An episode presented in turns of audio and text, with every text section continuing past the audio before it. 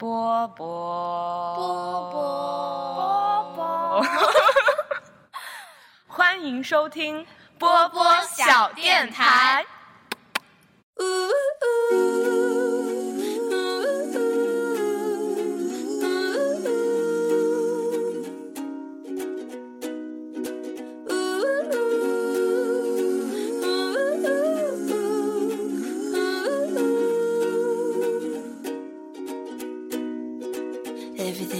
Wonderful.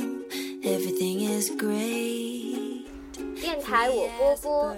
人软话很多。，Hello，大家好，欢迎收听本期的天台二锅头。然后我今天是找工作心里慌，没找到，心里还是很慌，焦头烂额的，依旧焦头烂额的上上。今天呢，有请一个最近也跟我一样为工作可能也是焦头烂额，但是面了很多试，已经有非常丰富的面试经历的一位大佬，请他做一下自我介绍。大姐，你这样好像把我说的特别像一个外来的人一样。Hello，大家好，我是我是宫田，然后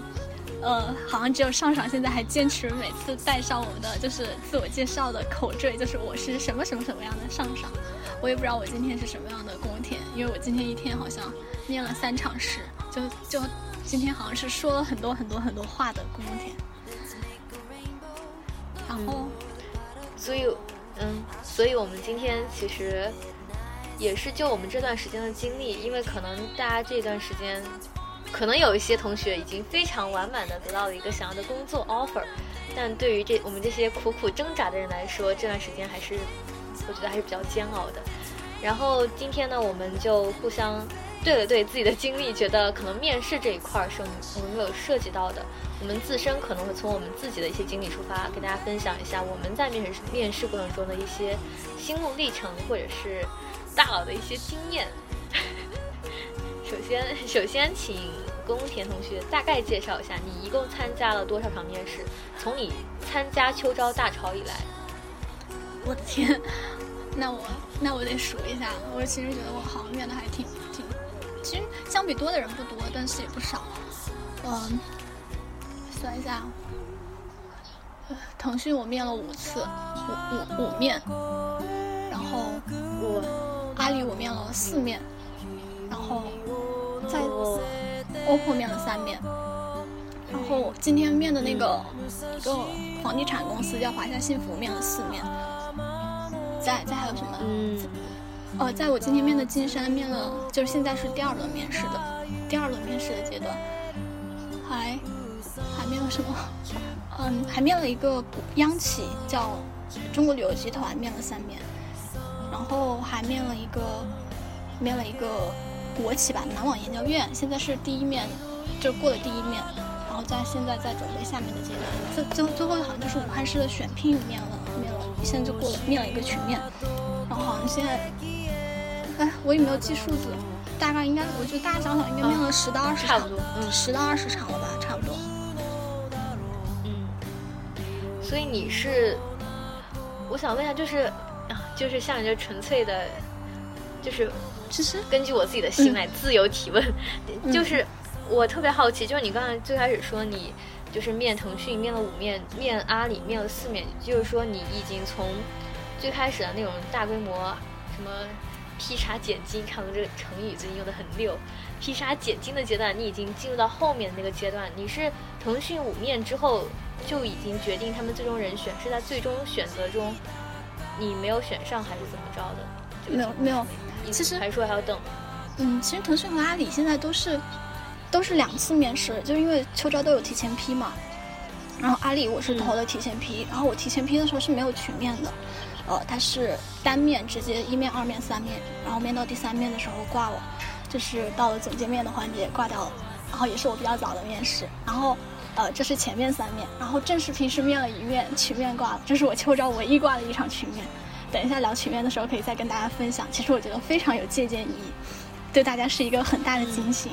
然后腾讯的话面了五面，其实也是分了两次，第一次也是提前批，提前批，呃是被捞了一个市场研究的岗，然后就是直接远程视频面试面的，然后挂了，呃然后呃，我自己给我自己找的理由，就是因为可能经历比较不不匹配吧，因为他是做那个游戏业务的市场研究，然后他问我有没有什么游戏经验的时候，我可能就说我玩游戏玩的比较少，所以他就直接把我挂掉了。然后呃，正式皮是面了四面，就曲面、单面、复试、HR 面，然后现在。还在等结果的阶段，就结果还没有出来。哦，然后这个是腾讯和阿阿里的，然后其实就是这些面试都，就是反正都是还，就是我秋招除了阿里是第一面挂了以外，其余的都还是，就是都面到了比较后面的阶段。哎，但其实这种也非常的惨，就是如果你因为你投出投入了非常多的时间和精力。然后你在面对面到非常后面的阶段被挂了，你知道那种撕心裂肺的痛苦啊！当然了，还好我到现在还没有那么撕心裂肺，因为我，但是有一次啊，因为就是我今天很想去 OPPO。因为 OPPO 就是整体来说，我觉得它的那个营销做的挺好的，而且它跟那个综艺节目联系的很紧密嘛。就我们都很喜欢看《明星大侦探》，就知道，就 OPPO 在《明星大侦探》的植入做的特别好，所以当时我还挺想去 OPPO 的。然后我当时 OPPO 它节奏也特别快，就其实我跟很多朋友也聊到，就两天就面完了所有的群面、呃负面、HR 面，然后我一天两天就把所有流程走完了。然后回家，我满满心，因为他第二当天晚上就发那种 offer 了嘛，然后我满心以为我能拿到 offer，而且我在就是 OPPO 的面试场还碰到了一个我的，就是武大的本科同学，然后当天晚上他告诉我他收到了 offer 短信，然后然后反正就是这个经历，就是因为他他因为我在复试复试的时候我没有接到复试的通知，他 OPPO 是这样的一个流程，他群面完了之后就是会当场出结果，就是说谁过了群面。所以我是很明确的知道我过了群面的，但是我当天晚上没有收到复试的通知，没有收到复试的短信，我是第二天自己直接去到了复试的面试场，然后他就说，那你直接面吧。所以当时那个同学安慰我说，你的短信系统不是一直有问题吗？没准是，呃，就是你的短信被过滤掉了，就是你没有接到这个 offer 短信。然后我就这样安慰我自己，千方百百计搞到了那个 HR 的微信，加了 HR 的微信，然后特别卑微的求 HR 帮我查一下。然后 HR 说晚一点帮我查，然后我当天晚上我记得特别清楚，我那天心情很不好，所以他我说好，谢谢谢谢老师，然后我十二点钟就睡了，然后第二天早上我起来的时候，他十二点半的时候跟我说好，我现在帮你查，然后由于我睡觉了，我没有回他的消息，我当时就特别的诚惶诚恐，我给他发特别长的道歉信，说老师对不起，就算我昨天身体再不舒服，我也应该等您回了我之后再睡觉。后来我同学说，你只是面个试而已，不用把自己搞得那么卑微。但是你知道吗？就是在初期面试的时候，我就是这样的卑微，因为当时真的很想去。然后我就问他，然后他说，然后他可能看到我这么卑微吧，就跟我说，没关系的，我帮你查现在。然后他就帮我查了一下，说那个签约的名单上面的确就是没有我。然后我说，我问他原因，他说，就是他系统里面显示的结果就是说，所有的面试都通过了。但是最后的结果是两个就是面试官商议决定的，所以他也不知道原因。然后我就不知道说什么了。就是说，我说好吧，嗯，然后就好，然后就好吧，然后就没有然后了。然后那个武大的同学他们就签了嘛，就然后我当时还挺挺挺挺挺伤伤心的，因为其实觉得当时就离上岸还挺近的。嗯。你你的意思是，OPPO 的呃，包括最开始的那个初选，然后群面，然后就 A H R 面试这些你都通过了，对，就是最后还是没有，最后没有收到那个通知。其实这个也可以，就是如果大家有求职的，我不知道是今年的，就是它是每一年都是这样，还是只是今年是这样，就是也可以给大家分享一下，就是好像现在大多数企业都建了一个大大的叫做呃备胎池的东西，就是它并不是说你这一面通过了，你下一面通过，就是你每一面通过你就一定能拿到 offer，就是你在每一个面试的时候，面试官都会进行给对你进行打分，然后他最后放进终面的人，包括通过终。面的人可能多于他要招的人，就比如说他可能只招一个人，但他可能让两个或者三个人都通过了最终的面试，而这三个人就是他的排名第一的人是他的首选，后面两个人就是他的备胎，他不会直接告诉你没有通过，他会告诉你通过了什么所有面试，但他就是不会给你发 offer，他会首先给第一个人发 offer，然后第一个人如果拒绝了他们，他就会直再来给你发 offer，这个就叫做备胎式的东西，就是如果是一般的都在秋招里面的同学应该会比较了解。所以这个给大家提的醒就是说，每一面都非常重要。就是你不要以为你这一面过了，你就大吉，所以就是你每面都要表现的积极一点，就尽量让自己的分高，然后你的综合排名高，你最后被录取的可能性才更大。是的，那这样的话，呃，其实，那你面的这个岗位，那个人，一就是第一名的那个人，其实是已经签约了，是吗？就这样的话，我我不知道是谁，其实我后续的，我不知道，因为我们当时群面过了六个人，然后我知道的几个人都没过，就有的是 HR 面就挂了，有的是二面就挂了，然后我根本就不知道他最后通过了谁，或者说如果他在北京只招一，因为他是全国场，就我的那个岗位他在全国只招十五个人，我不知道他在北京场招几个人，我也不知道他招了谁，哎，搞不清楚，无所谓了，过去吧，往事就让它随风飘去吧，真的是一段伤心的回忆。就是我这个还好，就是因为它的节奏很快嘛，就我两天面完的嘛。我之前在看面经的时候，有人好像面，我忘了某个公司吧，就是也是知名的互联网大厂，面了七面，最后给他一个一个感谢，对，就是一直让他面加面加面面加面，最后给了他一封感谢信。你知道这种那种痛苦吗？撕心裂肺的痛苦。哎，心裂肺。所以我现在这些公司，那你就是基本还还好，就是没有让我，就最多的也只是面了四面，就没有让我体会到这种撕心裂肺的。嗯，所以就是 OPPO 可能对你来说是一个比较，就是会遗憾的一个面试的一个过程。那其他的你有没有就是印象比较深刻的？就是你现在在投递的时候，你是基于什么考虑啊？就你投了多少家公司的，总共？你是在问我吗？对啊，因为我感觉你投的好像还比较少，就比较专一的在考公务员。我其实，对，其实我基本上没有怎么去投公司和企业。你看我现在哪怕我去真的有投面试的一些场合，呃，不，投投简历的一些一些面试，呃，一些单位，它也都是一些偏公职的。比如说我去投过两次深圳的那个老师。然后这是事业单位的，然后我现在正在投的这个是湖北广电集团的，这个也是事业编制的事业单位，它可能没有编制。然后我接下来要投的可能就是几个省的选调生和个别的省已经早先开启的省考，就是我现在还是比较专一在这些公职单位的。我可能如果再投的话，可能就会偏向于一些国企、央企这样的，就是我的目标还是比较稍微专一一点的。就是公职或者国企央企，就不太怎么考虑互联网啊，或者是嗯媒体。媒体的话，可能也就是那种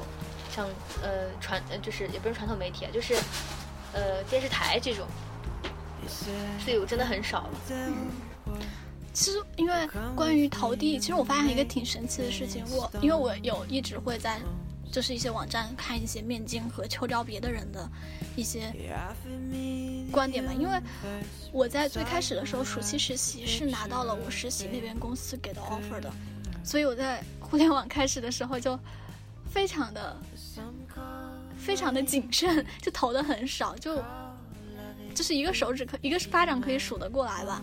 然后。然后最开始的话就去面，就像我的腾讯和阿里的提前批，算是我秋招最早面的，就面的很烂。然后后来我就有一次看到一个人说他秋招投了一百多家公司，虽然他这个事情啊并不是那么的可取，因为真的投的太多了。但其实我我自己的一个感觉就是说，先明确自己的一个方向，就是自己到底想去什么地方，最想去的地方是哪里。就比如说。事业单位、公务员、互联网，然后把最想去的地方记下来之后，其实你可以多去投一些，就不要只投你想就是一定会去的公司。你可以去把一些可能小厂啊这些都多投一点。然后，其实，在八九月份的时候，其实是一个非常好的去积累面试经验的时候，因为就是。特别遗憾的事情会就是，如果你挂，就是你特别想去的公司挂在了面试上，其实非常遗憾。虽然这样说不厚道，但是其实真的可以拿一些公司的面试作为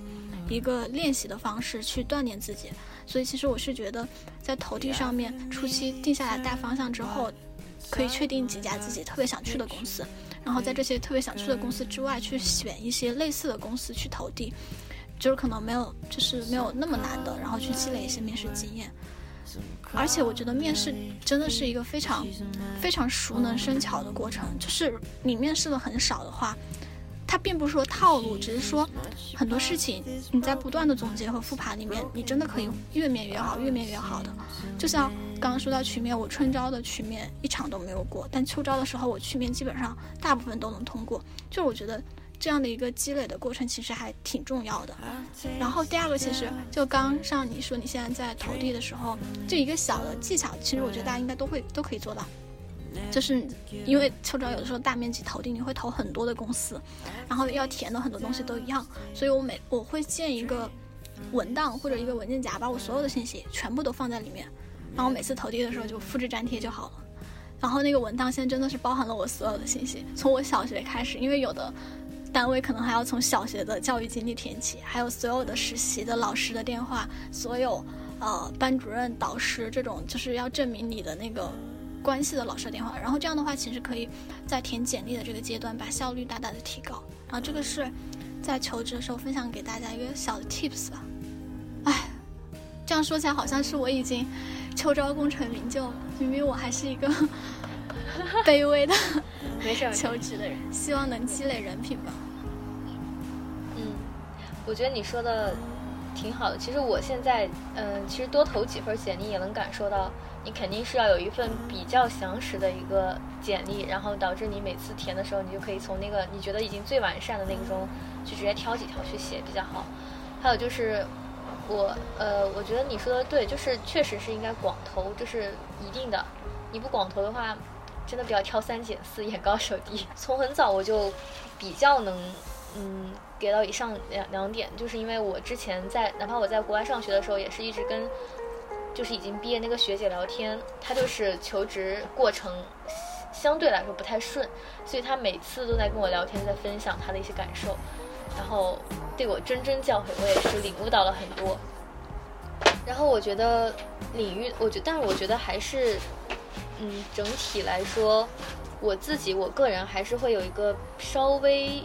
固定一点的方向，就是我，我可能还是专注于在这些公职和事业单位上先弄，你那边会对，但是我又我又有，但是我有时候又有一点点后悔，就是我说是不是我错过了一些比较好的？说到我自己，其实也很疑惑，因为我觉得我我可能错失了几个我觉得还可以的一些企业，我没有去面试，然后我可能就错失了这个应届生的机会。然后我现在非常非常想说，在秋招在春招的时候，一定要去关注一下有没有我很想就是稍微有点那意愿想去的企业，然后一定要把握一下机会。嗯，嗯因为反正国考十二月十一月二十四号就结束了嘛，就后面的话其实有一些东西可以再准备一下。不过其实你刚刚说到，就说不要眼高手低，我觉得不要眼高手低是对的，但是不要把自己放那么卑微，我觉得这一点是非常重要的。就我我跟我就是在在电台之前跟上跟六四零聊天的时候有提到的王老师嘛，就是我跟他聊的时候，就是 因为我之前很想去腾讯，所以我在面面就是腾讯复试初试的时候，就是单面的时候，我就我就去跟他说啊，我说啊好紧张怎么办？我觉得他们不会要我，我就啊我好我好我好烂，就是我配不上他们，就这种感觉。然后他跟我说了一句话让我印象深刻，他说他说不让你去面试，你就说这岗除了你没有人比你更适合。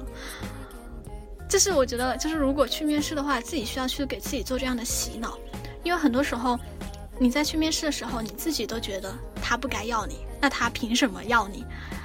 所以，就是如果一旦拥有面试机会，虽然这样真的很难，因为人都是很容易紧张的嘛，然后好像又会觉得什么样，但是你其实可以去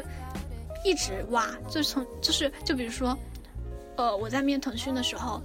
我先挖自己的经历，就是到到底有多少经历去跟他们符合，然后在挖自己的经历的基础上。如果你是真的觉得你的经历跟他们不够配的话，那你就要显示你的诚心。我当时花了一天去做了一个他的，其实这个其实面试里面讲的还挺多的，但是我真的做就真的只为腾讯做了这件事情，就是就做了一下他们的那个三个产品的一个扫描，就是去把这个东西就是面试的时候拿给他看。虽然其实我做的很烂，因为就是从他通知我去面试到就去面试中间只有一天的时间，但当时把那个东西拿出来，我看我看到那个面试官，他也没有很仔细的看，但是至少他了解你真的很真诚的想来这份工作，就是不管怎么样，他会无形中给你加分。所以就是刚刚会提到，就是在面试的时候你的一个心态，就是你去投了之后，只要你一旦拥有了面试机会，你就要抱着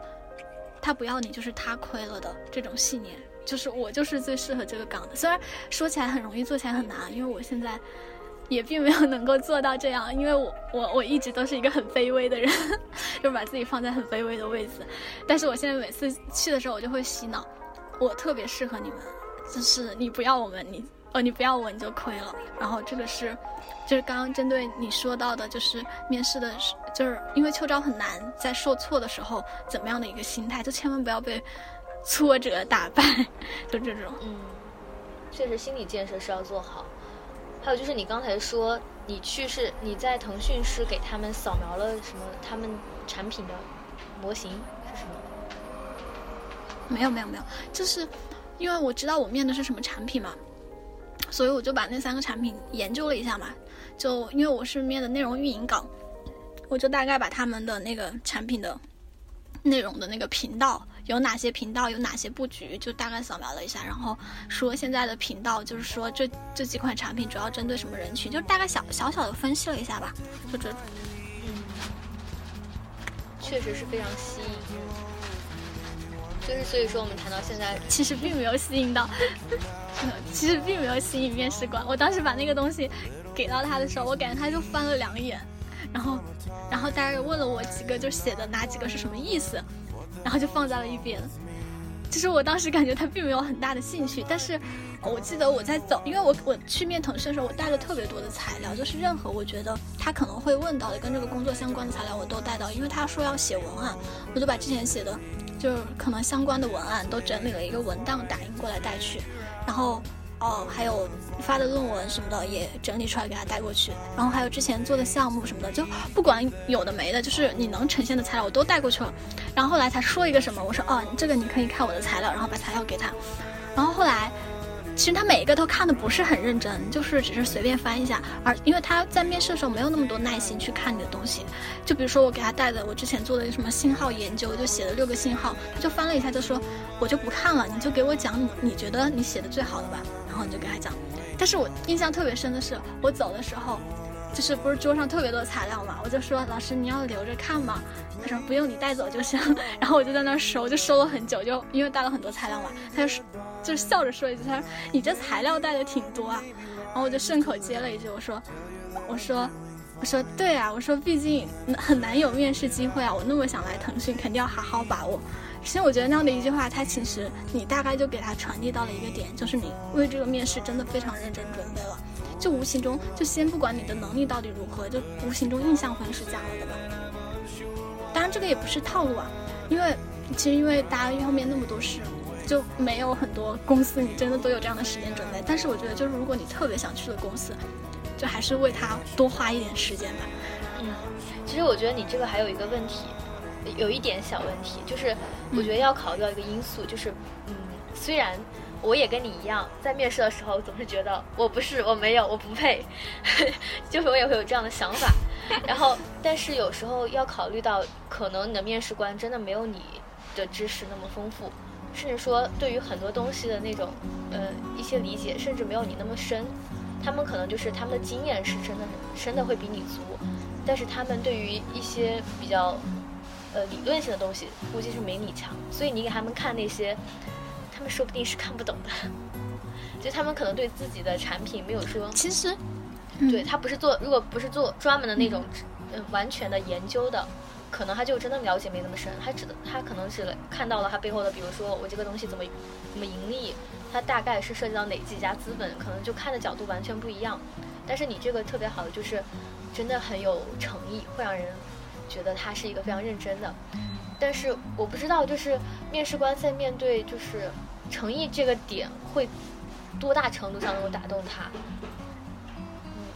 我我觉得其就是我是觉得是这样的，就是诚意他永远会给你加分，对，但是他永远不会给你减分。就是如果你这个东西带去了，刚好匹配上了，就是他能够证明你的能力和这个岗位特别匹配，那就是在能力上也给你加了分。那如果就像你说的，可能你写的他看不懂，或者说你写的他觉得这是一坨屎，没有他，然后他他就会觉得这什么东西我看不懂。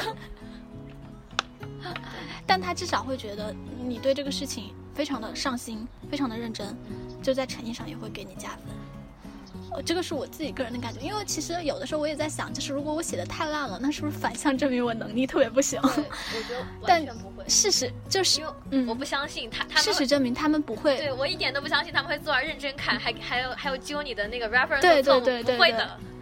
对对对，你坐那儿写个就所以事实证明，他们在那种短时短时间的快速浏览里面，要么就是说你没有亮点，他就会觉得那你诚意还行；如果你刚好有亮点，他抓住你的亮点，那其实他又觉得你能力还行，但他并不会说看着就只抓，哎，怎么这么烂？就是我以前好像这种情况一般不太会，而且而且我认到认识的面试官大多数都还挺谦卑的，就是他会。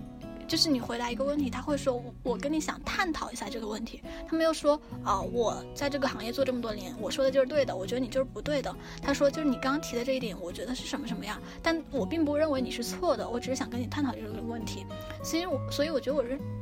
遇到大多数面试官还是非常非常好的。嗯，对，这样挺好。然后刚才聊到了，嗯，面试前要做好心理建设，就是要觉得自己有充足的信心，能能完全胜任这份职业。然后其次就是要讲到我们进入面试的阶段。然后我觉得，既然宫田是身经百战，历至少历经了很多次群面，最后反正在群面过程中能够做到什么处变不惊、不慌张，比较能淡定自若的去面对。那么可以给我们讲一下你从第一次群面失败的一些教训，以及后面群面逐步成功的一个经验吧，分享一下。嗯其实我第一次失败就是我第一次群面，就是春招嘛。春招的时候，当然当时那一场春招也非常神仙打架，就是我被我腾讯春招的时候提前批，被腾讯的广告销售捞了，然后他们就是那种无差别的捞了大波大批高学就高学历的人。就清北的也特别多，然后还有那种在互联网实习特别多的，就北京这边的，呃，北航还有北邮这两个学校都是那种在互联网，就是在互联网领域就实习特别多的，就是反正就就还挺挺互联网高校的这种感觉的。然后当时，其实哎，我我已经印象不太深了，我当时很激动，因为我觉得当时面试我说了特别多话，我就觉得我肯定会过，然后回来就会了。但是第一个可能是神仙打架的原因，第二个其实也是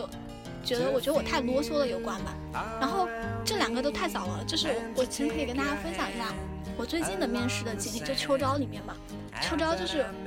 可以从我挂了的那一场和昨天我面的一场里面总结一下经验教训吧。我挂的那一场是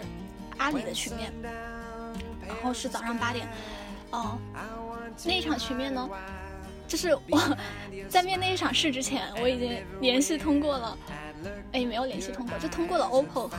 另外一家房地产公司的群面，就是让我让我觉得我自信满满，自信爆棚，就是群面都不是事儿，就是给我这种感觉。所以在当时群面的时候呢，我们碰到一个女生，然后那个女生她，我感觉后来就是面完之后，她说她是第一次群面，可能就是第一次群面，大家都会觉得就要积极表现自己嘛，所以她当时在群面一开始就说了特别多话，但她说的都特别的，就是方向是错的，就我觉得他方向是错的，不一定他真正方向是错的，就我觉得他说的都没有道理，一点道理都没有。所以我当时就表现得非常的强势，直接打断了他。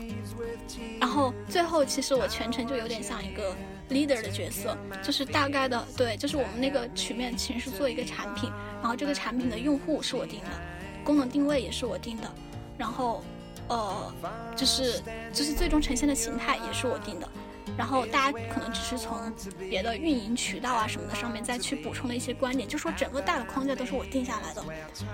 然后我出门就被挂掉了，我本来妥妥的觉得我应该能过的过的，然后出门就被挂掉了，就所有人都没有收到结果的时候，我就被挂掉了。你后来其实我，你是出门，你说你是出门就你觉得我挂的原因是啥？呃，等一下，我想问一下，就是你你怎么出门就知道自己被挂掉？是出门就知道分数吗？还是怎么着？没有，就是呃，就是像阿里和腾讯，现在就很多公司，他们有的时候就是正式批节奏会特别快，就是你过了马上就面下一面，你要是没过你就直接走，就这样。然后阿里那天就是那样，你面完就去候场室候候场室，嗯然后大概五分钟就会给你出结果，过了就会发短信让你去二面，就二面的办公室就在旁边，然后没过的就打道回府回家。然后我们坐到那个地方，就看别人都没有收到短信的时候，我就收到你已结束今天所有的面试流程，就这样的一条短信。好的，然后我默默的走了，然后我当时就是有一点尴尬，你知道吗？就是那个被我打断了很多次的女生还坐在那里，然后他们都觉得我会过或者怎么样吧，因为可能我在里面就表现的话最多嘛，然后我就。一句话没说，收着包就走，你知道吗？我特别尴尬。我那天还是第一场，就是我是第一场群面的。我走的时候，那个，呃，就是那个协管人员，就是那个 HR 还拉住我，他说：“干嘛？你为什么走了呀？”就是他怕我错过消息嘛，然后，然后我就把短信给他一看，然后他说：“你走吧。”就这样，就贼尴尬。然后我就走了，然后我就也没有也没有跟他们说话，我就走了。嗯，然后好吧，这个这些不重要，我就大概总结一下经验教训，就是说我自己的群面感知，就是说哦，还有再分享一下一个面试经历，就是我昨天面的金山的群面，然后我前全程只开了三次口。就是，然后也是因为我们有有几个男生，就是属于话还挺多的，然后讨论还挺多的，但其实他们已经很好了，就是还都还有观点输出，而且虽然观点没有说特别有亮点，但至少是逻辑和方向是对的。而且他们就是就是大家说话都很多，我就而且我昨天大姨妈来了，身体不舒服，我就不太想说话，然后我总共就才说了三次话，然后我当时想就是面完，我想肯定凉了，我说凉了就凉了吧。我昨天晚上收到曲面过了的消息，就是我们十个人只过了我一个人，所以从我这种经历里面对比，我后来得出的第一个结论就是个人经验啊，仅供大家参考。就反正大家可以试试，就如果有用的话就可以继续，没用的话就算了。我觉得第一个就，嗯，就有人说曲面它是一场考验团结的，就看大家团结协作的能力的一个面试。但其实我自己觉得不是，我觉得曲面它虽然是以曲面的形式，但它其实还是一个单面的过程。只要最后大家能够拿出一个统一的结果，就是就是能够汇报就行。就是只要你表面没有弄得太僵，就是最后大家什么结果都没出，这样的话那肯定就大家都不好。但就是在大家能够出结果的基基础上，就是你在表达的时候，又并不一定要证明你的观点被所有人认同，或者说你的观点最后一定是最后的结论。只要你说的观点特别有道理。面试官听到了就行了，他他一定会注意到的。然后这个是第一个，就是我觉得他不一定是一个非常注重团团队协作的过程。就团队协作，因为在这么短的时间内，团队要拿出一个特别正确的方案，其实很难。所以就，哎，就不要过多争执了。就是你觉得别人说的不对，那你就默默的不说话，然后去表述你自己的观，呃，不是默默不说话，就他们争的时候你就让他们争，然后见缝插针的你把你的观点完整的、有逻辑的表述出来，就抓住你每一次发言机会。完整有逻辑的表示出来，面试官一般就会让你通过。这个是我第一个感觉，然后第二个感觉就是说，不要主导整个的话题的走向，就风险特别大。就是因为一旦你主导了整个的话题走向的话，首先就是你要确定你的那个走向是对的，就是也许你认为很对，但是你的面试官完全不认你这一套呢。只要一旦是你主导的这个话题走向，面试官不认的话，那最后所有的责任都在你。就是，你就像就像阿里阿里曲面，就是阿里曲面，我就想是我话说太多的原因，还是别的原因？后来想想，可能就是因为我主导了整个话题的走向，但是那个我说的不一定那么对吧？就可能面试官不认吧，所以他才会那么快的把我挂掉。然后这是我对曲面的第二个感受，所以最后总结起来就是说，其实还挺简单，就就是没有什么角色和不角色的，就是你不用抢任何角色。什么 leader 啊，什么 timer，就什么都不用管。我每次都没有说过任何的角色，但是你要保证你的每一次开口都是有质量的。对。然后，如果你没有什么想法想说的话，你可以一句话不说。哦，这个倒不至于。然后，呃，不是，不是那个意思，就是说大家都在讨论的非常热火朝朝天，你觉得你一定要说，就不要说你是为了说话而说话，这个一定是说你真的有什么东西想表述的时候去说话，就这种。然后。而且我再我再哦，我再分享给大家分享一个小的我的一个感受吧，就是我在腾讯群面的时候，我也是，就是我就基本上就我我我想说的时候我才说，然后其余的我就不会去干涉别人任何人的观点，就他们就是说了什么，我也不会去干涉，除非他的那个观点刚好能够补充我的观点，然后我能在他的基础上去提提出新的东西，我就会接着他的话再去讲我想说的东西。其余的我就不会去干涉他们任何的观点和任何的表达。然后其中有一个女生，其实我觉得她特别优秀。然后他说的很多观点也非常有道理，而且他全程就有点像一个 leader 的角色，在计时，然后再总结别人的观点。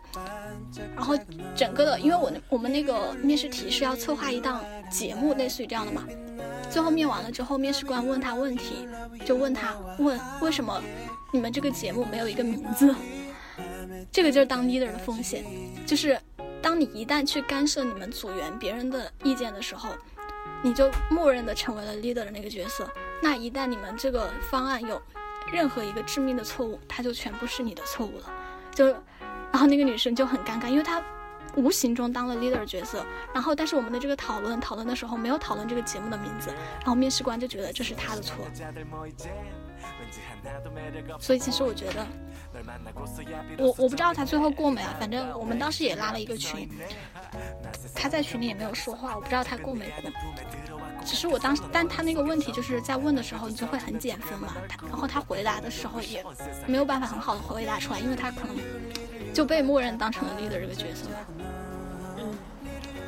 其实我嗯，我觉得你说的很对的，就是不用刻意去找一个角色，就是因为角色都是可以换的，就是角色在没有固定的，不是说。你说我今天，你哪怕你成为了第一个发言的人，说那我们今天这个问题，其实可以分为分为以下几个角度，我们来思考一下。你可能开始说这句话，也也不代表你就可以主导整个过程，因为完全不太就是不可能整个东西顺着你的心意走，除非遇到真的很不爱说话的组员，你就是是可以引导的。但是很多时候，就比如说第一个发言的不是我，但是我看到我们已经有一些成果的时候。可能我就会主动去做一个简单的总结，就是说，那我们经过大家的一个看法，我总就是也不是我硬要总结，就是把大家观点都归纳一下，他们说了几个几个几个几个，合并成一个什么？那这是我们已经得到的结论，我们下一步是不是该走第二步了？就是这样的一个过程，可能我就很轻易的就把那个 leader 拿了过来了，但是我可能没有，就这这也不是说每个人角色就一定要马上抢，说一开始那我就一定要当 leader 这种就没必要。第二个就是我比较认同你说，就是嗯，因为局面肯定不是看发言次数，是看发言质量，这是一定的，就是少而精会比较好。就是你每次的发言都会有亮点，或者推动整个内容的进程，就是让你们这个讨论进入到一个比较新的阶段，或者说已经化解了目前已有的一些就是很耗时间的争执。你通过你的一些发言，让他们进行了。协调或者是化解，使你们这个讨论进入到下一个步骤，这些都是有质量的发言就可以了。然后第三个，你说那个观点的话，打断别人观点，我觉得真的就是如果是急错的那种，就是一明显听起来就是根本就是在耗时间的那种。但是我觉得也不可能说就是一个人他就完全错，这种也不太可能。就是一般的就是脑子比较清醒的都不会说出做说出那些完全。不对的结论肯定是有它的逻辑的，就是我觉得如果你觉得它不对，你不是说打断他，你可以是总结它的逻辑，就是说你这个东西其实我也很认同，你的你想说的是从这个逻辑，其实他也是这个意思，然后你们逻辑是一样的，你们要不要综合一下，就是有一个更好的点，就是把他们逻辑统合一下，嗯，就是我之前看，嗯，就是我之前就是一个老师就是跟我讲，就是说。你不要去驳观点，因为观点每个人都不一样，而且每个人都有道理。你最牛的不是去驳他观点，而是总结他们每个人的逻辑跟出发点。你能把他们进行一些分类跟整合，找出更高、更好的、更优的，或者说能够包含一些点，去除那些不必要的部分的。然后你就是显得你这个人层次就不一样，而且就还挺好的。然后接下来就是，嗯，就是一个。就是还是要注意，我不知道，我不知道这样对不对。我只参观一次，就是要还是要注重进程的推动吧。就是我觉得 leader 要很注意你们的讨论，就是为什么还要他要那么注意时间，那么想达成一致，就是你们的进程不能围绕在一个点太久。如果一个人他一直说一些无意义的话，或者是他一直在重复别人已经说了的观点，或者是他在重发自己的话，比如说他一个东西，他用一个例子可以解释了，但是还有第二个、第三个还在举，你就可以打断了。你就说我们已经，但是你要学会做人，你说话不能那么硬。你就说啊，我已经非常充分理解你的观点了，我觉得你这个说的还就是挺有道理的。然后我就是可不可以就是就肯定是语言要稍微委婉一点，反正这个就是一个是你要就是推动你这个整个项目或者整个问题往下走，不一定是按照你的想法，你肯定不一定观点的话，你不一定要一直保留你就是强硬的坚持，我一定要我一定不能输，我一定要我这一方我的观点一定要胜。就不是辩论，你可以适当保留，但是你也不能放弃太快。你不能说，我觉得是 A 这样的，然后别人说 B、C、D，然后或者很多人说 C 和 D，然后你的 A 没有人支持你，你可以稍微刚一点点，就是说我这个 A 是从这个角度，然后你向别人说，你也可以大胆的、很大度的放弃，说我觉得听了大家的观点，我觉得是非常有道理的，那我就先暂时保留我这个意见，但你稍稍微撑一会儿，然后再放弃。然后再加入他们的讨论，以别人的思维去讨论问题，就是一个比较刚观点。就整体来说，你是想你们组尽快的达成一致，然后尽快的推动有一个比较那样的观点，比较一致的观点就行了。还有就是要学会做人，就是不要老是冲别人，就是你你得积极认同。但是也不能做老好人去和稀泥，你也认同，他也认同。比如说，我很支持这个人的观点，我觉得他说的哪方面特别对，或者是在某两个人有争执的时候，你能做一个比较好的协调者，就是你们两个人的逻辑是什么？然后我觉得你们都有道理，但是我们可不可以把它，比如说如果可以选择多点的话，我们可以一起来总合一下，或者说做一个产品，把你们两个的这个功能其实可以综合为一个功能，我们这样把它拓展会不会更好呢？就这样。哎，等一下，情愿，其实我还想，情愿我还想说一点，就是我面了事业单位的曲面、房地产的曲面，还有互联网的曲面。哎，我真的其实感知还挺明显的。就是刚刚你也说到，就很多的那种不同的角色或什么的，呃，就是我最近的几个曲面可能都是偏互联网的，就是在互联网曲面里面，就真的是神仙打架，就每个人都话很多，大家想表达都特别多。所以，我我每次在互联网的这种曲面里面，我就默默的不说话，就是想好再说，接别人的话茬说，就只表达自己的观点。然后在就是体就是一些事业单位或者是房地产，就是有些曲面，那其实大家就来参加面试的人的，就是其实水平比较参差不齐嘛。然后我经常碰到那种情况，就是全场没有人说话。其实我真的非常不想当 leader，我真的很不想当。然后就是有的时候你没有办法，就自觉的当了。然后就说到这些角色的问题嘛，就是大家不要想太多，就是你真的沉浸到问题里面去就好了，然后去做一个有输出的人就行了，就不要想太多，就想着我一定要说话，我一定要强化，我一定要怎么怎么样。嗯，个个人个人面试其实类型也非常不一样了。关于单面，其实我就是面的也还，就其实其实单面比较看面试官的风格吧，就是我也不知道去跟大家分享什么，因为面的还挺多的，碰到不同类型的面试官也还挺多的。然后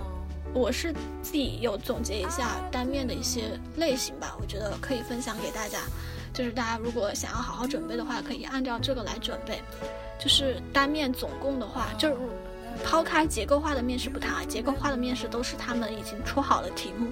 然后你直接按照这个题目的流程走就行了。就是这个是可能会比较难准备的，除非你在网上能找到往年的题目。就这种正常的，就是那种聊天式的面试的话，一般其实我总结的好像就六个大点。第一个点就是自我介绍。然后我觉得自我介绍，我现在自己总结的一个自我介绍的方式呢，就是这样，就就其实简单简明扼要就好了。除非你真的就那种特别有才华，就我之前有见过那种，就自我介绍写那种写诗歌的那种，就是或者写打油诗的那种，就是也不一定。就是如果你写的好的话，呃，其实能一下子把你的优势突出出来，然后让大家对你印象特别深刻。我之前记得我们在。本科的时候去，就拍了一个城管哥哥嘛，叫董董，就是董大哥，我大概就这样说一下他的名字吧。然后他当时他说他去面湖北卫视的编导的时候，他是他他完全学的都不是这个专业，然后但他就是一个很幽默、很搞笑的人。他说他直接把他的名字编了一首打油诗，然后直接就过了。你说编导编导这种本来可能就比较看你的创造力。啊，然后除非你是这种有特殊才能的人，就是能够一下子写出很搞笑或者很很好的自我介绍，很幽默的自我介绍。那一般的自我介绍，其实我觉得你写明扼要就好了。然后我是把它分为三个部分，就第一个部分说，呃，你叫什么，然后你的教育背景是什么，然后这个是第一部分，就是一个基本的信息。然后第二个就是说你应聘的是，呃，这个是我自己，我每次我现在每次面试的一个逻辑，就反正大家听着参考就行了，这个不一定要这样。然后第二个就是说，我会说我应聘的是什么岗位，以及我应聘这个岗位的原因。然后这个原因就是，那你就结合你自己的想法说了，可能是兴趣爱好啊，也可能是教育背景，也可能是实习经历，反正就自己说。然后最后就说，呃，我在这个岗位上，就是我，在我应聘这个岗位岗位有什么优势。然后这是我自我介绍的一个逻辑，就第一个就是基本信息，第二个就是说你应聘的岗位以及你为什么要应聘这个岗位，最后就是你的经历，你整整个人对你应聘这个岗位有什么优势。好，这是我自我介绍的逻辑没了。然后第二个部分是，呃，实习经历深挖，然后这个是单面肯定会有的，就是要去验证你到底做了什么事情。然后这种实习经历深挖，它其实可能就分为两个部分，第一个比较简单，他就直接问你。那就讲讲你实习干了什么，然后你就自己讲就好了，然后就一直讲讲讲。我之前有一次 HR 面试，我觉得那个 HR 可能是为了验证我实习的真实性，他就没有针对任何一段实习经历，他说你讲讲你的实习经历吧。我从第一段讲到了第二段，大概一个人滔滔不绝讲了二十分钟。然后我说老师，我还要这样讲下去吗？我说要不您说一下您对哪一段比较感兴趣，我再跟您讲。就我讲了二十分钟，他没说话，你知道吗？我好尴尬呀。后来他他应该听我每一段就讲的挺细的，应该就还挺真实吧。他说，嗯，那其实也差不多了，就到了下一趴就没有再聊了。然后这个是第一种问法，就直接问你。就是你的实习经历，然后你就讲就好了，就他没有什么他的侧重点。第二种就是可能他会有他的侧重点，去摘出某一段经历来问他，就是你在简历上可能写了什么，就比如说你写了你策划了一个什么活动，他就会让你去讲一下这个活动，就是会去指定某一个特别的经历，然后你去讲就好。好，第三个就是，就是他会问一个形容词，就比如说你项目经历中你作为 leader 带队的这样的一个经历。然后或者说啊，你项目经历中你最受挫的一次经历，以及你怎么解决的？然后这个都是跟你的经历有关。是因为 OPPO 我当时面的时候，就是有一个人面完一下出来，他跟我说问了他从小到大最失败的一件事情。我当时就准备了一下这个问题，但其实我准备了之后，我反而觉得我这个问题回答的非常不好，因为后来我发现他其实是想从你最失败这个经历中去看你怎么样去应对挫折。就是我今天看到有个词儿叫做逆商，就是。逆境的情商，就是你怎么样去应对挫折的这个能力，可能在企业中看起来非常重要。我当时就讲了一个什么，哦，我讲了我初中升高中的时候的那个竞赛班考试没考上，就是考黄高的那个竞赛班没考上，然后那是一段非常久远的经历，而且那个时候的个人的什么。三观都不成熟，然后我感觉那个 HR 听完那段经历都问不下去了，因为他在问完你的最失败的经历之后，他要问你怎么样走过这样失败的时光，在对对处理的，但其实你那个时候的处理方法对现在没有任何借鉴意义，所以其实我不知道大家能准备就准备了，但我现在基本上这个我都不怎么准备了吧。后来我在面腾讯的时候，他也问了我最失败的一次经历，我当时就现场。他一问我，现场就脑子突然冒到脑海里，就说最失败的经历可能就是今年秋招吧，就面到现在，就是还没有拿到心仪的 offer。我说我面了腾讯，这是第四次了，挂了我三次。然后反正我这样跟他说的时候，我觉得那个面试官觉得还挺好笑的，就觉得你这个人还挺可怜的。然后我跟我跟他说，我说我本来就一直都还挺顺的呀，什么呃出。高中升大学，大学读研究生都还挺顺的。然后人生最受挫、最失败的可能就是这这个阶段吧，怎么怎么样的。然后可能可能当时也比较机灵吧，这么一说也表现了你对腾讯非常的感兴趣嘛。所以这种我我也不知道要不要提前准备。就是我的感觉就是你可能提前准备了也没有什么用吧，因为有的时候你在聊天的时候聊着聊着这个语境出来了，你大概就知道该怎么回答了。啊，这个是一个感受吧，但是我觉得可以准备的是，就是跟实习相关的经历，你是可以把所有的经历都挖出来的。就我之前之前的时候，我只挖了我的实习经历，就是四五段实习经历。但其实实习经历你可以把它更细化一点，就是你在实习里面做了什么项目，你可以把这个项目经历挖出来。然后还有你在学校里面做了什么项目，就比如说我们之前三个人一起做小电台，这算一个项目。然后我们三个人之前，呃，就我们班做小组作业的时候去。呃，拍纪录片，这也其实也算是一个项目。然后我们做那个校级的研究项目的时候，就是那个党媒对大学生认知态度的影响，这也算一个项目。就你可以把所有的项目全部都挖出来，然后其实你也不用给他区分啊，这个是我最成功的，那个是我最失败的，这个是我当 leader 的，那个是我处理了一个什么样失败。就你不用那个，你只要让你脑子里有个印象，你干过什么事儿，然后他在问你的时候，你有的时候你脑子里面你的直觉会告诉你。哪个经历是你觉得你想讲的？反正我现在是这样啊，就是是这样的一个过程。因为这个其实跟我今年春天面试有关。我今年春天的时候面了一个叫做未来之眼训练营的，这个对我其实也帮助还挺大的，就做了六个月去做文娱研究。然后当时因为它是一个线上合作的项目，就是它所有的工作都在线上，所以它特别注重就是你去处理事务的能力，所以他全程都在问我各种各样的经历，就比如说。讲一个你跟你的团队吵架了但又和好的经历，呃，讲一个你你跟你的团队线上合作的经历，然后讲一个什么，就反正就一直就就有点像保洁八大问吧，就一直在问各种经历。然后后来我才发现，就是在他这种不断的逼问之中，我才发现其实你讲的能讲的经历很多，就是你不要只把它局限在你真的实习干了什么事儿，就你人生的各种乱七八糟的经历。就是大学的，高中就不说了，就大学的都可以拿来讲，就课程作业啊什么乱七八糟都可以。然后这个是我的一个小的分，那个我啊我要继续说下去嘛，这个就是跟经历相关的嘛。第二点就跟经历相关，然后第三点单面会问到的是你对这个行业的理解。然后这个对于我来说会比较重要的是，因为我秋招的时候也投了很多我之前从来都没有涉及过的行业，就比如说我秋招当时。无意中去听的一个宣讲会，然后他宣讲会会完就面试了一个叫做南方电网能源院，然后当时他面试就聊别的都聊得挺好的，他最后问你了解能源吗？我说不了解。你了解经济吗？我说不了解。宏观经济吗？就后来就发现你对整个行业完全不了解的话，其实会影响他们的判断的。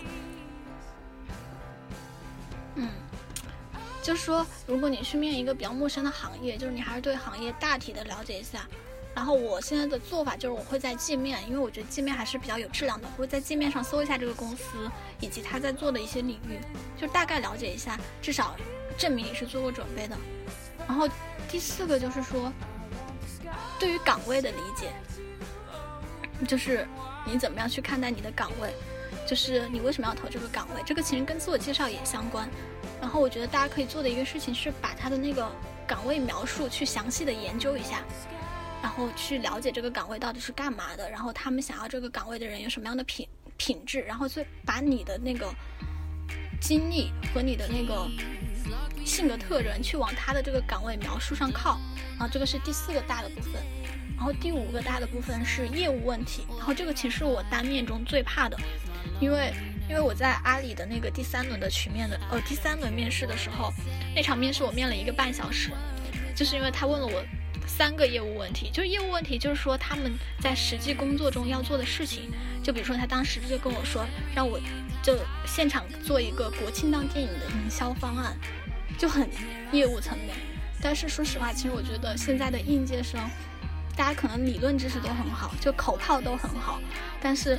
对于业务实际的接触非常的少，而且你这个又很难准备到。就比如说我当时面那个的时候，我根本就不知道国庆档会上哪几部电影。虽然现在我知道了，就《我和我的祖国》，然后还有《攀登者》，然后还有那个什么，忘了另外一部忘了。就是，但是我当时面的时候，我就对中国机长，我就完全不知道这三部电影，反正就就面的很烂了。所以业务问题这个也是可以准备的来，但是。大家自己看吧，能不能准备我也不知道，可能也是看你对这个公司有多了解吧。好，最后一个就是 HR 比较经常问的问题，就是跟你的个人能力相的吧，以及你个人性格相的，还有你的个人基本情况，就会问到，呃，你家庭是哪儿的呀？有没有男朋友啊？然后，呃，你周围的人是怎么评价你的呀？然后你还有什么？还有你自己用三个词儿评价你自己啊，你最大优点啊，最大缺点，然后这些一般是 HR 都会问到的问题。反正这个是我在秋招的时候总结的单面会问到的六个大的板块吧。嗯，没了。关于性格这一块的问题，因为其实我之前和六四零有聊到这个问题，就是为什么在求职的时候，似乎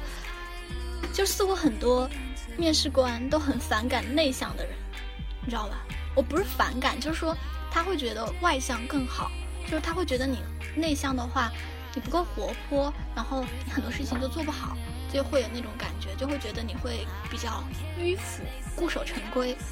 然后，所以其实关于这个这个，我想就是提醒大家的一个坑，就是因为我在面阿里的时候，就是也是阿里那个第三面，就是那个面了我一个半小时的面试，我真的从中学到了很多。他真的拿业务问题怼了我好久，然后我业务问题都回答的不好，然后他全程就觉得我很内向，是那种传统的好学生，就是特别墨守成规的好学生，然后觉得啊你，呃就是狂高的，然后又。来了中国人大，就是感觉就是那种教条主义的人，就是他全程就是给我传达的，就是他对我的印象是这样的，搞得我就因为我面试面试很早期了嘛，我自己很紧张。最后他就问我，他说你周围的人都怎么评价你自己的？他全程给我传达这样的一个观点，搞得我自己也这样觉得。呃，因为我本来也是一个内向的人嘛，就就是，但是其实我不教条，但是我感觉我在别人评价我，就是他问我别人怎么评价我的时候。其实我我也不知道，我因为我感觉我没有经常问别人怎么评价我，然后我给的几个词儿可能也是什么比较负责任呐，呃，责任心比较高啊，然后这种就是这种符合他刻板印象的，就是证明你很教条的这种。然后他最后问我自己怎么评价我自己的时候，呃，反正我就感觉没有把这个问题扭转回来。但其实我现在想一想，就是如果让我再面一次的话。就是他问我自己怎么评价我自己，我会告诉他，就是外表平静但内心火热。就是你一定要扭转他的刻板印象，告诉他你内心是有一团火的，你并不是那种很教条主义的人，你其实是很敢于去尝试很多新的东西的。因为他当时跟我说，他说我们阿里不像腾讯啊，就是他他觉得腾讯墨守成规，我也不知道为什么啊。他说我们阿里是，就是。就是就是一直想要尝试新的业务，就是我们会不断的去试新的东西。然后他说这个话的感觉就是说，感觉你的性格是比较平稳的那种，好像会回避风险，就不太会去尝试新的东西。那你就一定要在他问你自己怎么评价你自己和别人怎么评价你自己的时候，你就一定要说，不，我不是这样的，不，就是我不是你表面看到的那样。然后我在面有一个公司的时候，他当时就也是那么说吧，就说。就说，哎，就一看你的性格就是那种传统的好学生，或者怎么怎么样。然后他说完这句话，我马上就补充，我说，我说其实也许我并不是你看到的那样。他说，我说我其实很喜欢，就是很喜欢自由，很喜欢出去玩。然后我就跟他讲我之前去沙漠徒步的事情。然后他就会说啊，原来你还会去沙漠徒步啊，就是感觉就是 原来你不是我想的那样。然后其实这种就会是比较好的效果，就是他觉得。就是他对你有某种刻板印象的时候，你一定要在这个问你性格特质的时候，就是去用一些事情向他证明你不是他，就是他单纯的看到那样的。对，然后这个是我比较想给大家补充的一个点，就不要跳的坑，因为其实任何一个人在一个小时内去给你贴很多的标签，我觉得都是很不公平的。所以你尽可能的在这个面试期间，一定要让他看到你的丰富性和多样性，就不要。就是他会不停的给你贴标签，然后你要一不停的告诉他，就是把他的坏的标签给他撤回去，然后告诉他不，我不是这样的，然后把他好的标签接下来。对，在这一点上我的确做的比较好。哎，虽然这有点套路啊，也不是也不是套路，就是因为我的确，因为我我上次跟六四零聊的时候说，我的确是一个，可能就是从人格。就是从人格特质上说，我觉得我是一个内向的人，但我觉得内向的人并不等于说教条主义。就是说，我觉得我的内心在做很多事情的时候是有火花的，所以就是你不要就顺着他的话讲。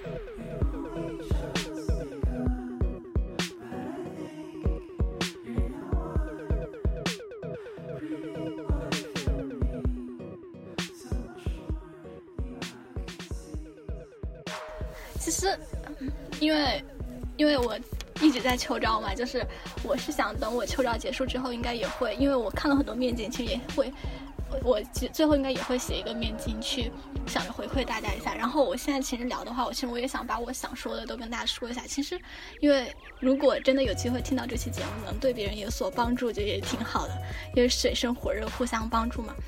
我在面阿里那个群面把我挂了的时候，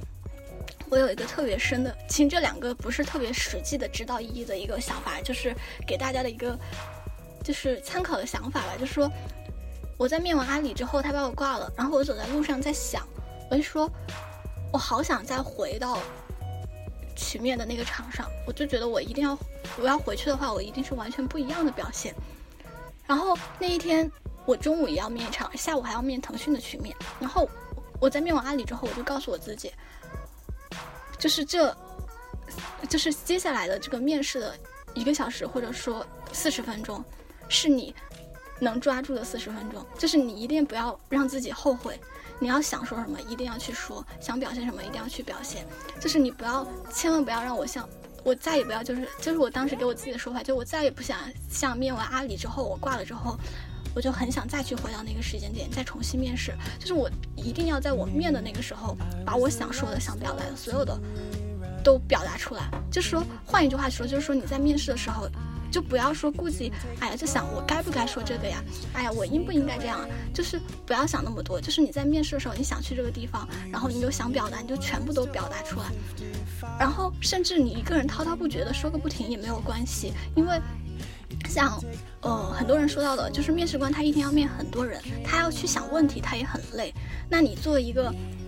呃，表就是面试者，你去自己 Q 自己很多问题，自己去讲自己很多的东西，你是帮他节省了他提问的时间的，他其实也可以得到一个短暂的休息，就是他并不会说 care 你怎么这么啰嗦，一个人讲这么多。当然，你讲的东西一定是要有价值的、有重点的，并不是说说啰嗦的话，因为你说啰嗦的话一定会被打断。就是你可以自己不断的自己 Q 自己，就比如说他可能只提到一个小点，就是我看到你这个经历写到了什么什么，然后你就会自己把话头就不要让他。问完你就直接把话头接过来说，在这个经历我做了什么什么，你就去跟他讲，就是最后反正总结起来就是说，这个四十分钟是你跟这个企业去互相认识，但其实更多的是面试官去认识你的四十分钟，你一定要把你所有想表现出来的东西、想展示的东西都极去求生欲的去跟他展现出来，当然是要用有逻辑的，就是有质量的话去展现出来，这样的话。一个是面试官他会觉得你真的很想来我们这里，他会对你就是会有一个好感。第二个是会哦，你去表达的东西能够更全面、更多元的呈现你自己，然后也能够让面试官对你有更清楚的判断。因为一个人只有四十分钟，就是你不去表现的话，他真的只能看到你的片片面。然后如果别的人让他看到了更多样性的东西，他其实就会把你抛弃掉。就是千万不要做让你。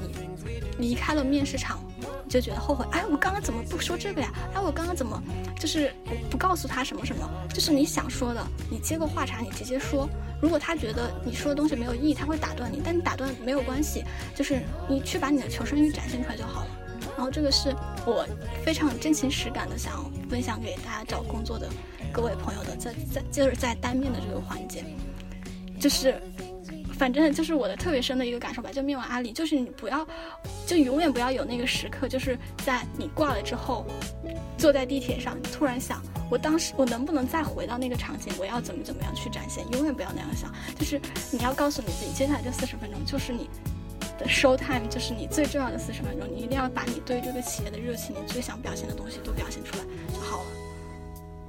即使你可能真的没有没有想去那个企业，你在那四十分钟里，你要给自己洗脑，我真的特别想来，特别想来。然后你要找各种理由劝服你自己，劝服了你自己之后，你可以把所有的这些理由再去陈述给你的面试官，去劝劝服你的面试官。嗯，然后这个是我想补充的一点哦。然后还有一个补充的一点就是刚刚上说到的，就是性格的问题，就是我有的时候。会做一件特别蠢的事情，就是我在早期面试的时候，我有一种把面试官当朋友的感觉，你知道吧？其实这种特别不好，就是我觉得你跟面试官要保持一个适当的距离，你不不应该过于畏惧他，但你也不要把他当朋友，就是他就是你的面试官。我在还是我面阿里的时候，我在面完阿里之后，刚好那个面试官他就是他去他办公室的方向跟我离开的方向是一个方向，所以我跟他一起大概走了一段，就出了面试场合之后，跟他一起走了一段三分钟的路程。然后在那三分钟的路程里，因为他在那个一个半小时的虽然很有压力的面试里面，就是一直认为我很内向，但他给我传达的信号是，我觉得你还可以，然后我愿意花这么多的时间面你，是因为我希望你能够通过我们的面试，所以给我一种错觉，就是他好像是我的朋友了这种感觉。对，也不是说喜欢喜不喜欢都不重要，就是说好像他很真诚，是你的朋友了。所以在跟他一路走的过程，我很傻逼的问了他一个问题。我面的是内容运营嘛，因为我对电影还挺感兴趣，我很傻逼的问他，我说：“请问以后这个内部转岗的话，能不能往制片人方向转？”我说：“其实我对电影特别感兴趣，就是我希望我以后能做到制片人这样的一个岗位。”然后他当时就跟我说一句：“你怎么想法那么多呀？”我后来回头想了一下。这个问题问的真的太傻逼了！你去面一个岗，然后你还没入职，你就想着去另外一个岗，真的就是不知道有多傻逼的一个问题。而且我后来想，我当时为什么会问这个问题呢？就是因为我觉得这个面试官很亲切，好像。就是因为他也会跟我唠家常，聊很多问题啊，就比如说啊，你是什么星座呀？你家在哪儿啊？然后还有，呃，我头就是我头痛，所以我这样坐着，你别介意啊，就会聊很多很亲切的话题，让你有一种错觉，面试官是你的朋友了。但不，面试官永远不会是你的朋友，他只是你的面试官，所以你一定还是展现，就是不要把距离拉得太近，觉得你可以跟他称兄道弟的去问一些很傻逼的问题，就千万不要。然后。反正这是我的一个感觉，然后第二个就是我刚刚说到，就你也不用太去畏惧你的面试官，因为其实面试官他花时间面你，他还是想让你进的。像阿里的那个面试官，他问了我三个业务问题，第一个业务问题我没回答出来，他又问了我第二个，然后我还是没回答出来，他再问了我第三个，然后我第三个回答完，他跟我说，他说你，他说你是我今，你是我面试里面面的最长的一个人，我面你面了一个半小时。他说你知道为什么吗？我说为什么？他说因为你前面的回答我都很不满意。但他这样给我传达的一个信息就是说，他其实是希望你过的，他希望你能够面得好，然后他就不用再面别的人了。所以，就是大多数面试官他，就是还是会愿意给你机会的，所以你也不用太去畏惧他。所以这个是我觉得在单面的时候跟面试官的关系的一个处理问题。真的，大家千万不要把面试官，就是不要因为面试官很亲切，或者说跟你说了两句很亲密的话，就把他当朋友。不要，真的不要。等你入职了之后再当朋友吧。现在不是这个时间，不要像我在面阿里的时候一样问那么傻逼的问题。好了，我的。我的吐槽和分享，over 应该 over 了。哇，其实还是感觉你经历了还蛮多，但是也收获了很多。我觉得整体来说还是非常有意义的，而且我觉得经过这么多，不管是你自己的经验总结，还是你从呃面经上或者是网上看到的。我觉得你现在至少应该可以对很多大部分企业能够至少准备上是游刃有余的，对吧？不会，在面试这件事上永远不会有游刃有余的时候，因为有时候你觉得你很好，人家也是把你挂了。所以其实，哎，但嗯，就是你自己能够很快自我调节了，对，就自己做好准备，问心无愧就好了，然后别的事情就交给。上天吧，上天，我觉得还真的也会有一点运气的成分。像我有个朋友，他是，也是呃爱丁堡，他是学电器的。他回来之后，他现在找了一份非常好的工作，在上海电器。他是学什么？呃，机械自动化。他现在找到上海电器一个国企。他说他本来他们那一组全成了，但是因为那个主管，那个部门主管也是爱大毕业的，他就。从那么多份儿中，就把他唯一把他捞了起来，把他捞了起来之后，跟他聊就觉得还行，然后就决定要他，然后顺便问，就问他说有没有其他可可以推荐的人，他就把他前面已经沉下去沉到看不见的那几个其他的爱大同学推荐了一下，他开始一直跟我说说他应该是遇到了贵人，祖坟冒青烟，然后他跟我讲完这段经历之后说不对，应该是他推荐的那些朋友祖坟冒青烟了才对，因为就是别人是捞他。他是在捞了别人，对。这个，然后，而且有的时候他现在已经对，没事你说，啊，他现在已经已经到入职体检的这个阶段了，就是他入职体检完合格，基本上都会就已经是定局了嘛，嗯。就是可以过了。但他现在还在准备中石化的一个面试，但他前面这个很好的工作，我觉得已经会让他至少不会那么担心，减轻了很多的压力了。他已经有一个不错的 offer，嗯，就觉得还是也看运气吧，有时候。对，因为一同一个面试官的候选人还很看，就你其他的候选人是什么样的，就是你可能聊得很好，很优秀，但旁边一个什么清北的超厉害的大神，那那也没有办法，你聊得再好也得给别人。哎，对，那那问一下，就是你目前有没有拿到什么你还觉得还可以的 offer？我我现在，我现在其实我之在今天之前，我就只有芒果 TV 一个 offer，就还是实习的那个 offer。然后今天我面的那个一个房地产公司的企业文化的岗位，就今天上午面完的，面了两面，然后他下午就给我发了 offer。呃，然后他让我明天明天给他结果，但是啊，我也不太确定。然后腾讯那边今天就是变变了状态，就是然后我内推的同学说现在是 offer 审批阶段，但是我还没有收到 offer 的电话，然后再等吧。嗯，就没了等一下。对，然后就没了。哦，还有一些面试我就呃都不太想去了，我也不知道。没事儿，我觉得你已经有一些 offer，我觉得真的是 offer 能把一个人的自信堆起来。我去呃武汉那个人才选聘，因为我旁边的小姐姐她已经拿到了几个不错的 offer，她现在就是想，就是可能想面自己更想去的地方啊，或者更好的地方，所以她你会觉得她面试，她就整个人非常有自信、有底气。相对于 很多人那种头上长头上恨不得有有一朵乌云的那种状态，就是比较阳光自信。所以我觉得你你也应该有这个底气，觉得你也已经有几个，我觉得芒果 TV 就挺好的，但是你肯肯定还要去面更好的一些，也不是说也不是说更好了，就可能你自己更想生活的城市的一些 offer。但我觉得还是很有希望，大有可为的，其实我觉得给自己信心。嗯反正大家都要有信心吧。其实我觉得还是多面吧，就你面多了，自己状态找到了之后就还好。像我一周都没有面试，然后我上周六去面那个武汉选聘的群面，然然后那天我就特别紧张，就一直都特别紧张。然后面着面着，就是之前群面的感觉又找回来了，就还好。然后昨天上午群面的时候，其实那其实也不是紧张，因为身体不舒服，我就嗯也不太想说话。然后今天上午就就跟那个就是这边的那个副总裁，他们就聊得特别开心，然后就觉得我一下子就特别激昂，所以我今天下午面另外一个面试的时候，我就面的可激昂了，就是超级激昂，就也不紧张，然后一直啪啦啪啦啪啦啪啦啪就跟人家说话，所以其实这状态它肯定是慢慢去去调整的，就是调整，对，就多面吧。嗯，好，今天呢又是一期非常有干货的节目，感谢宫田大佬为我们带来面试经验的分享。哎，我要是大佬，突然开始我，要是大佬，我现在就不会这么卑微了。真正的大佬都在看不见的地方。真正大佬已经拿到 offer，现在正在逍遥的度过他入职前的一个简短的假期。对呀、哎，